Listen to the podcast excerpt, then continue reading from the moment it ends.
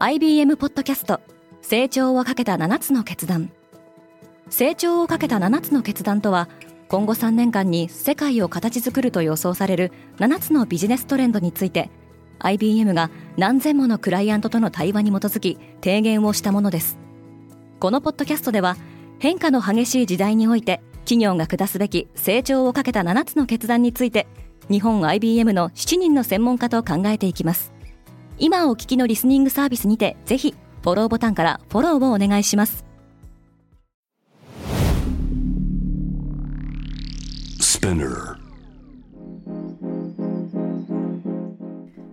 おはようございます。山本ソニアです。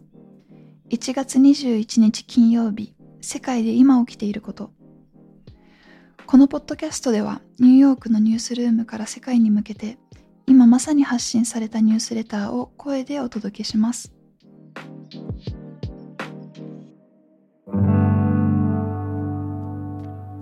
米国議員がテスラの新疆への進出を批判。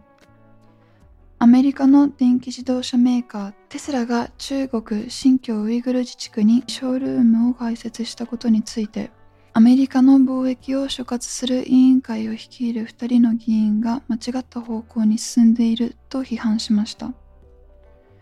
一方フランス議会は中国のウイグル人に対する大量虐殺を非難。また IOC 国際オリンピック委員会は北京オリンピックのユニフォームは決して強制労働によって製造されたものではないと述べました。アメリカ・ヨーロッパはウクライナへの対応を強化。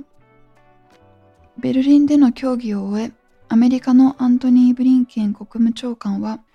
ロシア軍がウクライナに侵攻した場合、迅速かつ厳しい対応を取ると警告しました。ブリンケンは本日21日、ジュネーブでロシア外相と会談する予定です。国連がメルクの COVID-19 経口薬の廉価版をめぐり契約。国連が支援する国際機関、医薬品特許プールによると、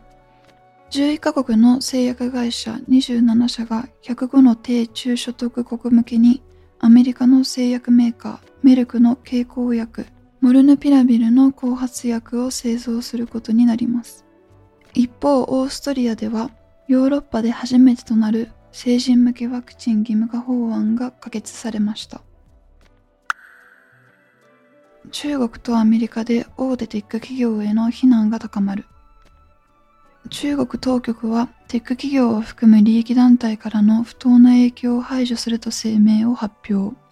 アメリカの上院ではテック企業による各プラットフォームが自社の製品やサービスを優遇することを防ぐのを目的とした反トラスト法案成立への歩みが前進しました。フィットネス機器のペロトンの株価が下落。コロナ禍で加入者数を大きく伸ばしたフィットネス機器のペロトンですが、CNBC は同社が需要低迷を受け、機器の生産を停止することを報じています。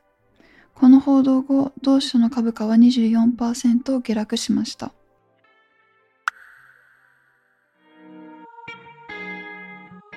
今日のニュースの参照元は概要欄にまとめています。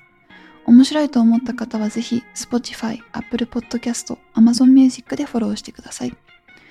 クォーツジャパンでは世界の最先端を毎日2通ニュースレターでお送りしています。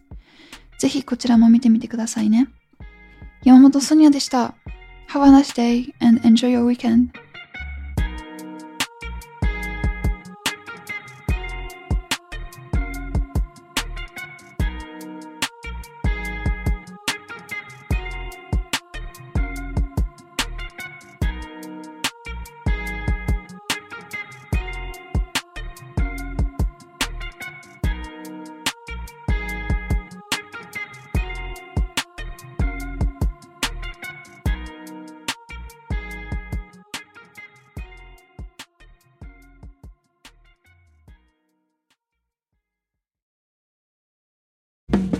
リスナーの皆様より多くのリクエストをいただいている話題のニュースを深掘りしたエピソードを週末の有料版で配信中です。